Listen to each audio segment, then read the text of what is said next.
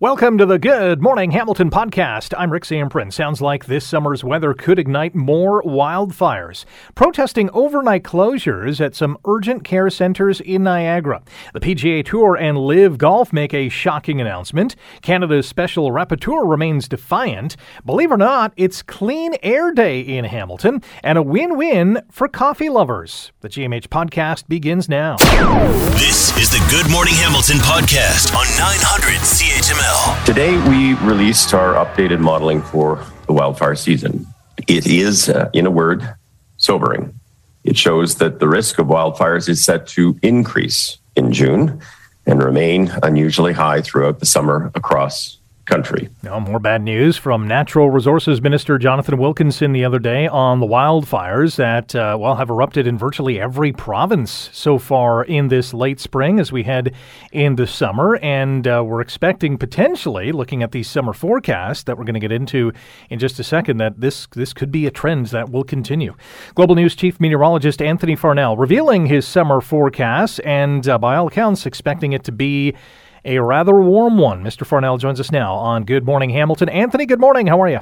Good morning. Yeah, I'm, doing okay, but uh, it has been busy when it shouldn't be busy. You know, normally you would say, okay, this is a sunny, cool-ish week across the province. There's not a lot of weather going on, right? Well, now we're making daily smoke forecasts, and that's something that's become uh, basically a mainstay on our broadcast since the beginning of May, since fires erupted out west in Alberta. What's been what's that been like in terms of predicting the weather? How how how how are these wildfires and these plumes of smoke impacting what we're in, uh, enduring day in and day out?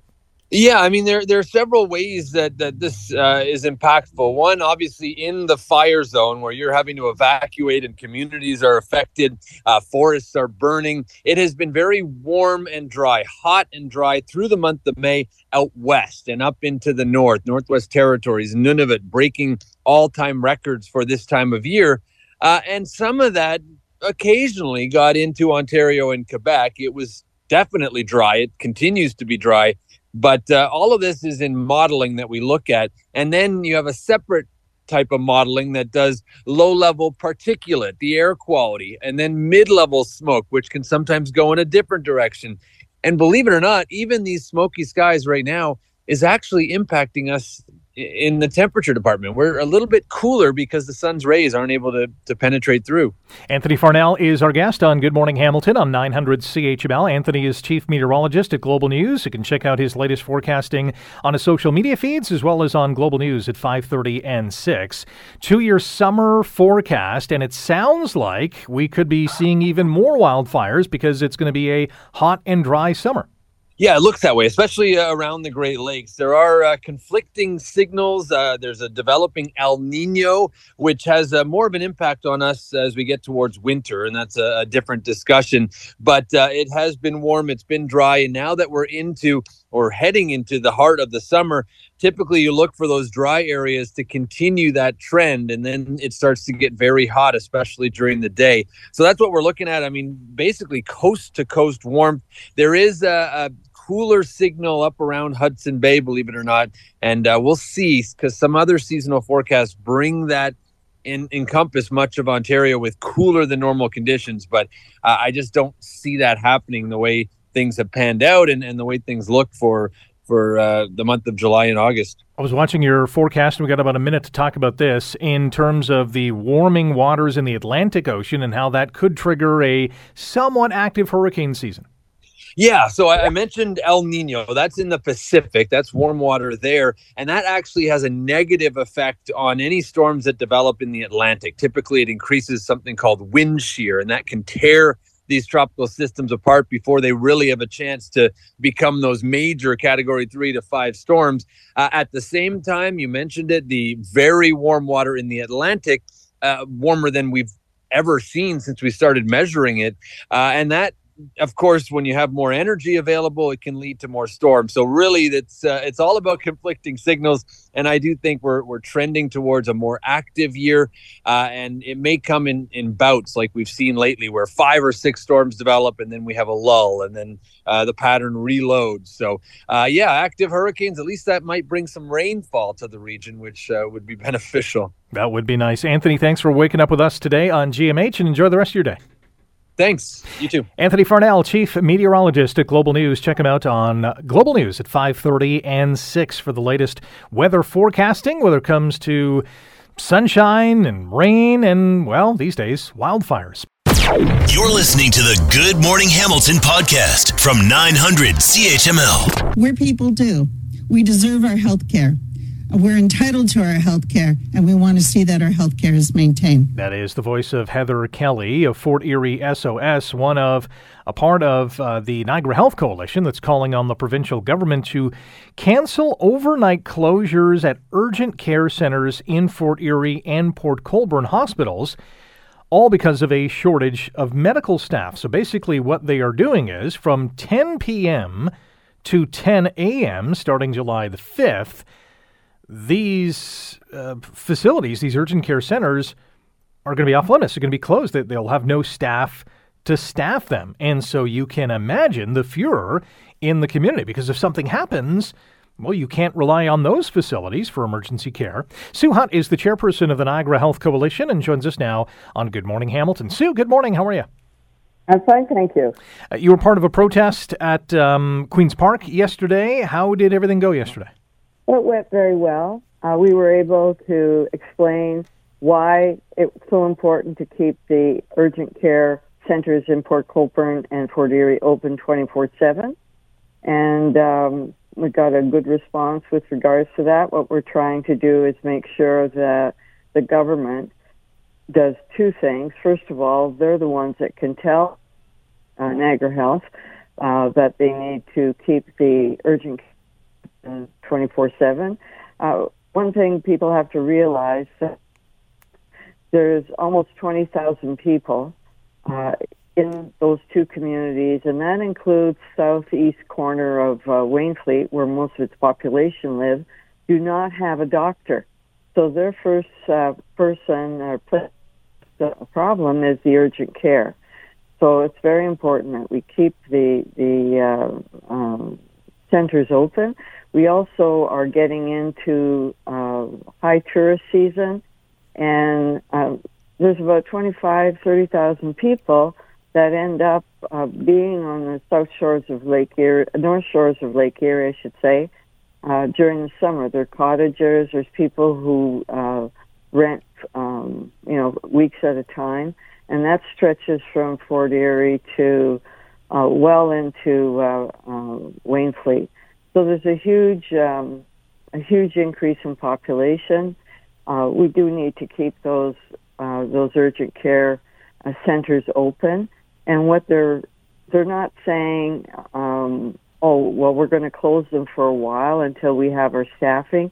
The, these are permanent closures, and we're really concerned uh, that what will happen in September or later in the fall that they may decide to close uh, the the urgent cares uh, period. The the health system wants to close those two hospitals. Uh, they're looking at closing them in uh, 2028 once the new hospital in uh, Niagara Falls is uh, built. And there's not even shovels in the ground yet, so I don't know what's going on there. So there's a big, obviously, there's a big impact for patients, for people in this part of the province because if there is an emergency and they need urgent care, you got to drive a certain ways to get to a hospital.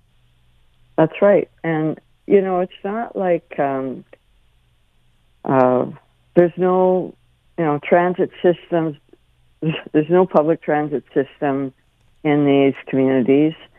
There's a regional transit system that comes every hour or every half hour, depending on the community. And by 9.30, uh, 10 o'clock, there's no more transit available. Uh, it's not like uh, these communities have a lot of uh, taxi companies. So if you're uh, stuck, you you really have a problem. And we have, especially in Port Colborne, an, an elderly uh, population, about 22%, 23% are over 65. And you have um, a lot of people that, uh, like they, they earn less than uh, 20000 a year, some less than 10000 among the elderly population. So they don't have, you know, 50 $60 uh, to spare just to get uh, if, um, a taxi, if they can get one, to go to to Welland or well, going from Fort Erie to Niagara Falls, the center of Niagara Falls, it's it's pretty expensive. It'd be mm-hmm. more than that. So there's some real problems, and and those were built by the people of um, of um, Port Colborne and Fort Erie. Uh, they're there to provide services, and everyone, every resident in, in Ontario should have access to the same uh, level of care and the type of care and access to care as everyone else. Absolutely. And that is not happening there. Let me jump in here, Sue, because we got a minute. What kind of response did you get from the province? From the hospital? Or, or, or the provincial government? Sorry, you, you'll have to speak up. You're breaking up. Sorry. What kind of response did you get from the provincial government, or, or you mentioned the hospital? They haven't said anything yet. So we just uh, we keep uh, pushing, and we know that um, the MPPs, Jeff Burch and uh, Wayne Gates, uh, have been raising questions, and uh, we get sort of responses that there's you know programs are doing what they can, but I have has, has the big question is has Niagara Health, and I don't know, have they requested funding from the government to allow to make sure that they have 24 uh, 7 care, that the urgent care centers are open 24 7. So we don't know if they even applied for that extra funding. Well, if they haven't, maybe they should. Sue, we'll have to leave it there. Thank you for your time this morning and good luck with this fight. Okay, thank you very much for having me. Thank Sue you. Hunt is the chairperson of the Niagara Health Coalition. You're listening to the Good Morning Hamilton podcast from 900 CHML. PGA Tour and the Saudi backed LIV Golf Tour announcing a merger yesterday. A merger! After a year long bitter dispute between the two golf leagues where pro golfers on each side were going at each other. And the golf world's golf fans were torn apart too because they just want to see everyone in, you know, their favorite tournaments. This merger also brings an end to lawsuits between the two parties. It it was a mess. It still kind of is a mess, but it is a fascinating one at that. PGA Tour Commissioner Jay Monahan yesterday explaining how this all happened. In terms of how did we get to this point and how did we go from, you know, a a, a confrontation to now being partners, we just realized that uh, we were better off together uh, than we were fighting or apart. Okay. this merger clearly has a definitive list of winners and losers. Moshe Lander is a senior economics lecturer and sports economist at Concordia University and joins us now on Good Morning Hamilton on 900 CHML. Moshe, good morning. How are you? Good morning. This came out of nowhere. I mean, w- w- what do you make of all this? Yeah, it did come out of nowhere. You know, I was listening to a, a, bunch of sports podcasts yesterday, and so you can tell on those podcasts like exactly when the news comes out because you can hear that the various uh, journalists are getting confused too because uh, they're getting that same buzz on their phone that w- w- what's this all about uh, the, the news was leaked through CNBC. So it didn't come through ESPN and it, didn't come through your regular channels where you would expect to get the sports news. So that itself was indicative that, you know, this is a business move more than it really is a, a, a sports move um, I, I, think that a lot of people are, are trying to make heads or tails of what what did we just see here. From a business perspective, how do you how do you think this is going to work? We we don't have all the details, so what, what's your best guess? So you know, my my first instinct here is that I don't know that this is a merger as much as it is a takeover. Let's let's think in the business world, right? That you know, often when you hear these uh, two companies talk about how they're merging, it, it's really that one is taking over the other, and somebody's just trying to save face here. I think that the PGA was just taken over by the Saudis. Um, you know, who has the deeper pockets? And with all of the litigation that was going on, who's the one that stands to gain by settling all of this? Uh, I, I, think that the deeper pockets are, are, the crown prince that was sitting on the dais with uh, Jay Monahan there. So I, I, think that what we saw then was that the Saudis uh, basically went to the PGA and said, you're not going to win. Even if you win your lawsuit, you're not going to win. So you may as well settle now and let's figure out a way that everybody can save face. I'm with you on that because now uh, one of the lead individuals of LIV Golf now on the board of directors for the PGA Tour. So that clearly indicates that yeah, they're in and their and their money is into it as well, which brings us to the sports washing standpoint. We know that you know the human rights violations in Saudi Arabia. We know that the Jamal Khashoggi story from an optics perspective, this is a terrible look for the PGA Tour. It is, especially because they were so strident, right? Like uh, we saw that Rory McIlroy was really carrying the water for the PGA and talking about how wrong it was that the uh, players like Phil Mickelson were jumping and just taking the payday, and uh, Tiger Woods, who's constantly in the news for for good and for bad, uh, allegedly passed up on a billion dollar payday uh, to to make the jump, and he didn't. So he was given some some credit here for taking a stance. Uh, they now look kind of foolish, right? That uh, the people who jumped and took hundred million dollar paydays get to come back to the PGA Tour uh, and keep the hundred million dollars. And so it, it's just a, it's a real mess of what went on here. Um, I, I think that the, the PGA is going to have some real explaining to do. That how could they take such a strident stance uh, against the the sport washing that was going on, yet somehow acquiesce to their money and and to, to share the spotlight with them now. Our guest on Good Morning Hamilton on 900 CHML, Moshe Lander, senior economics lecturer and sports economist at Concordia University. We're talking about the PGA LIV merger or takeover, as as we're uh, intimating uh, this morning.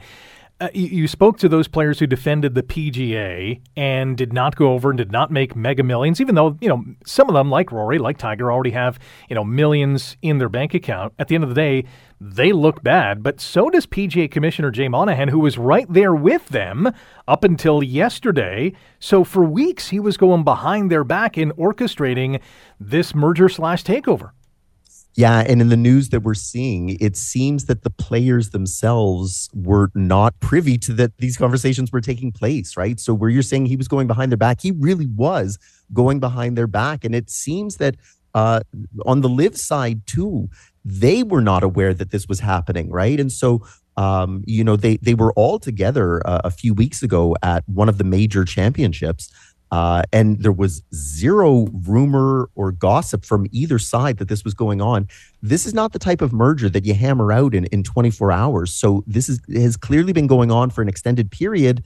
Uh, that you know corporate sponsors might not have been aware of it. Uh, the TV broadcasters weren't aware of it. Like I said, the news broke through CNBC, not through the stations that tend to carry PGA Golf, and not the channel that's been carrying LIV Golf. So it, it really was. Uh, cloak and dagger type discussions between the crown prince and uh, Jay Monahan. Really quick, we got to go. Do you think the PGA players who defended the tour will get some sort of compensation for doing so? Yeah, there's going to have to be some way to try and balance this out here. You can't have a bunch of people coming back with hundred million dollar payday saying, uh, "Sorry, you didn't make the jump. Uh, you know, look at what we can now drive." It's going to be interesting. Moshe, thank you for your time this morning. Anytime. Moshe Lander is a senior economics lecturer and sports economist at Concordia University. I say they're they're fraudulent. All they all they care about PGA and LIV, at least the the the people who made this happen, all they care about is money. They don't care about the fans. They don't care about the golfers. They don't care about anything but money.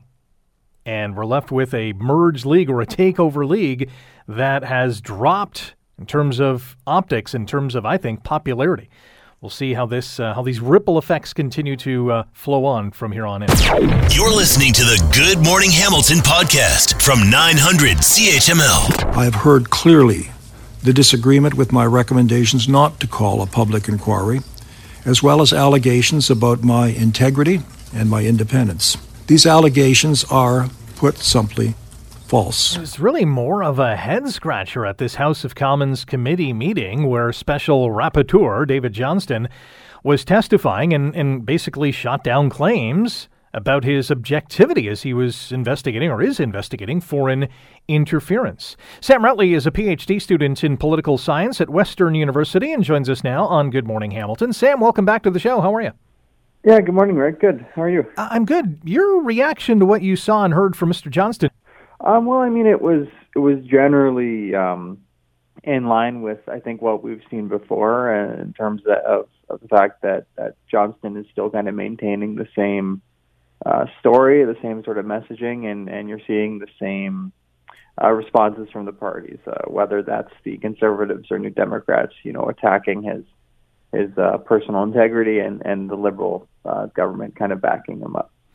NDP leader Jagmeet Singh uh, was at the meeting yesterday and actually replaced one of his MPs in that committee meeting. And he reiterated his stance of, you know, how it, there is a perception of bias here with Mr. Johnston's connection with the Pierre Trudeau Foundation, with uh, being a longtime uh, Trudeau family friend.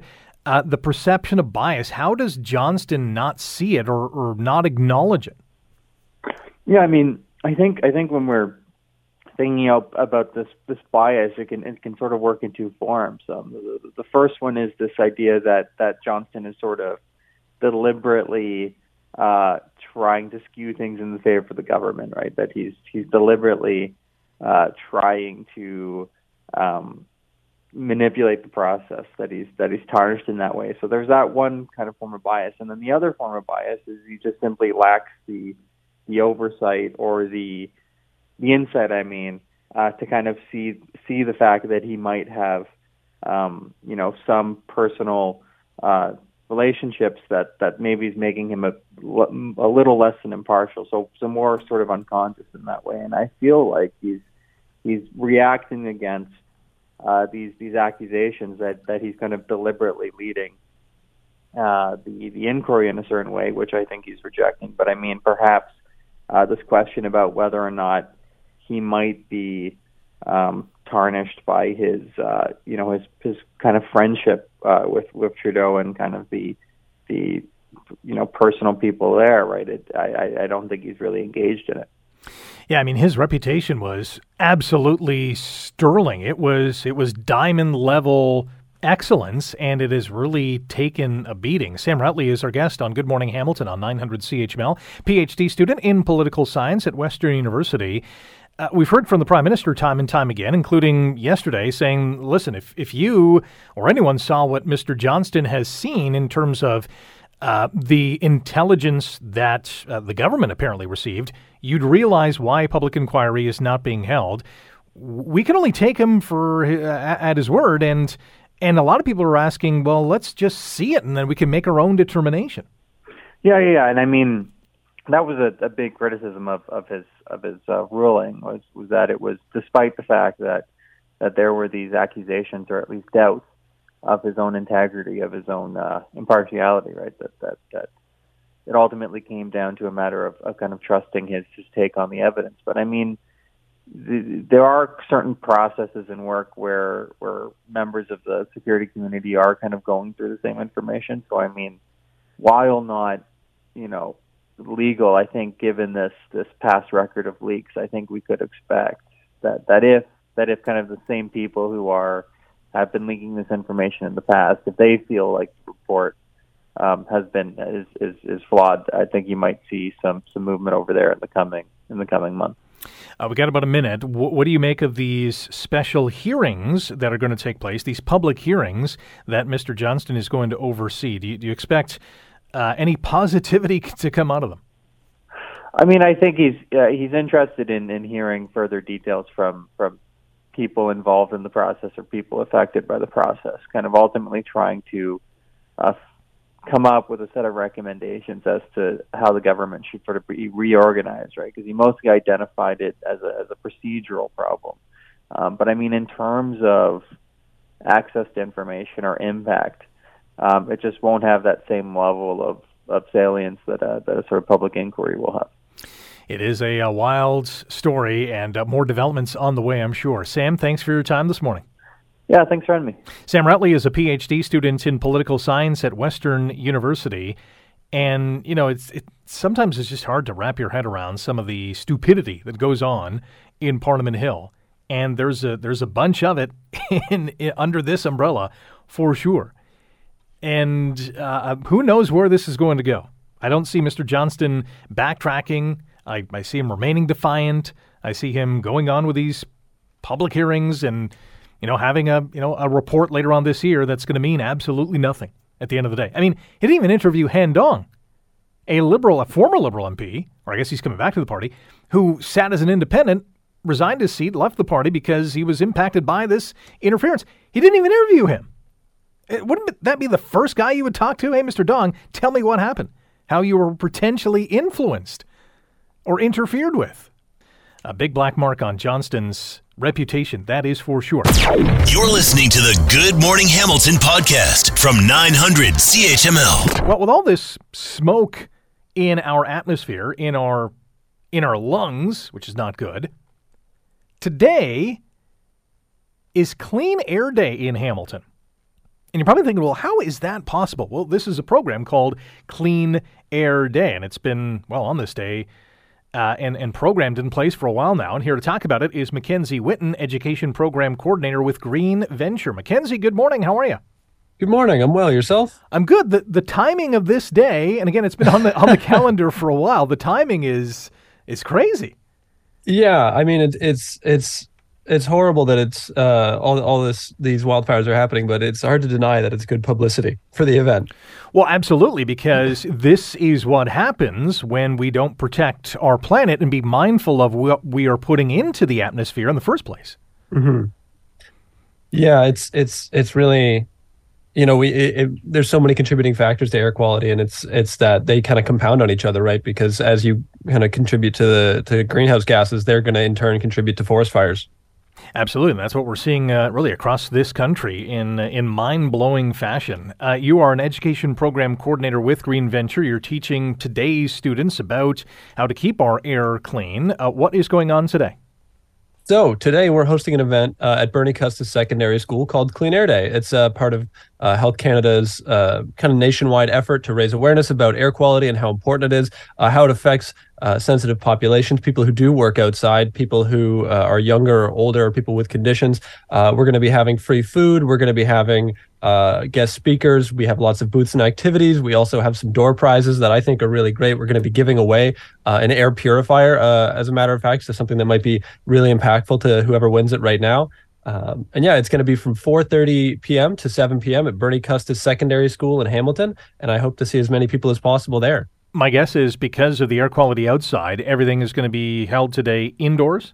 Absolutely, yes. It's all going to be inside the school. So, I, and I understand there is uh, a part of this, the Fresh Air for Kids program, which has some filmmaking involved in it. Tell us about that.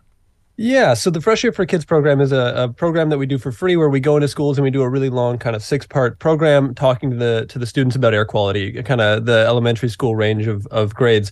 And what they did this year as part of their kind of program was put together these anti-idling films, trying to convince uh, members of their community not to idle. They always do anti-idling campaigns where they will kind of put up banners and posters and, and try to convince all of uh, their community members to stop idling and care about the the air that they're breathing. But this year they did a ton of student films, and they're really great. So I'm looking forward to premiering them at this event and showing as many people as possible for the first time those videos. That, that's pretty cool. And, you know, getting kids involved. And, and by the way, what's the age group of these kids? So this year's group uh, is is grade five, six. So grades kind of uh, or ages nine to eleven or twelve uh, is is what most of the students is. But we do run the program from grades three to eight. It just ended up being that most of them this year are five to six. Yeah. So I mean, that, uh, even at that age, they know the importance of breathing clean air. What what do you think their takeaway is going to be? So I I think it's it's really important that they they kind of learn about these things at, at a young age because they're going to be going outside a lot more. But I, a lot of them seem to have taken away some really important stuff, like not even uh, just not to idle or to convince their parents not to idle or not idle when they're old, older and things like that, but to do things like check the air quality health index and know that if uh, it's a bad day outside for air quality like today, that it's not advised to go outside and exercise because that can can have a really harmful impact on your lungs and your health. Um, so kind of just being conscious of the air quality instead of taking kind of um, air quality for for granted or assuming that it's fine uh, is is what I, I really hope that they do take away. Yeah, that's an important message. Is Clean Air Day happening in other cities as well? It is. Uh, it is part of like a nationwide uh, initiative that Health Canada is doing, and Green Venture is hosting Hamilton's. Wow. Well, it's going to be a lot of fun for the kids. I know they're going to get a lot out of it as well. And hopefully, the, the takeaway for us adults, too, is to uh, take better care of the air that we do breathe. Mackenzie, we'll leave it there. Really appreciate your time this morning and uh, have some fun later on today. Thank you very much for having me. Mackenzie Witten is an education program coordinator with Green Venture. The event again today, Bernie Custis High School, 4:30 to 7 p.m. There's going to be, well, as you heard, a, filmmaking workshop, and we'll have a screening of some of the things that these students have put together. Uh, there's booths and stations to get all sorts of information, some guest speakers as well. And uh, so, yeah, hats off to the students for taking part and making sure our our air is as clean as can be. Although it's it's hard to do today for sure with what is going on with all these wildfires. You're listening to the Good Morning Hamilton podcast from 900 CHML. We know that coffee is absolutely fantastic. Well, the first cup in the morning, well, even the sa- heck, the third cup in the morning, or one later on this afternoon, or one tonight. On the opposite end of what is good is hospital foods. I mean, number one, you don't want to be in the hospital. Number two, if you have to eat the food, ugh, you, you know, you'd rather have something else. Really, anything else. Which brings me to the Hamilton Health Sciences Volunteer Association, which brews reunion coffee roasters in their cafes and and just as importantly donates all the proceeds to enhance patient care, which is a great initiative. Adam Pesce is the president of Reunion Coffee Roasters and joins us now on Good Morning Hamilton. You're beating me on that front. you had it? me up early this morning, though. So, I, in fairness, what, you know, I, I, heard the coffee burger go off about about half an hour ago, and I'm already through through the pot here. So, what's in your coffee this morning? Uh, well, this morning I'm I'm actually drinking our um, our uh, a Colombian coffee that we have uh, project that we've been working on for about 20 years now down in in um, southern Colombia called Los Hermosos. Um, it's kind of part of our our whole ethos of the way that we like to do our coffee, which is specialty and sustainability. So uh, this coffee, you know, supports uh, a group of, uh, of, farm workers down in in that um, in that region in in Tolima, um, and uh, yeah, we've we've been supporting them for for years through purchases of their coffee and and a premium that we pay, and you know, through it we've uh, we've contributed a quarter million dollars uh, to their to their community more than just through the purchase of that coffee. So uh, that's that's the way we like to do things around here at Reunion Coffee. That's pretty cool. What goes into making good coffee?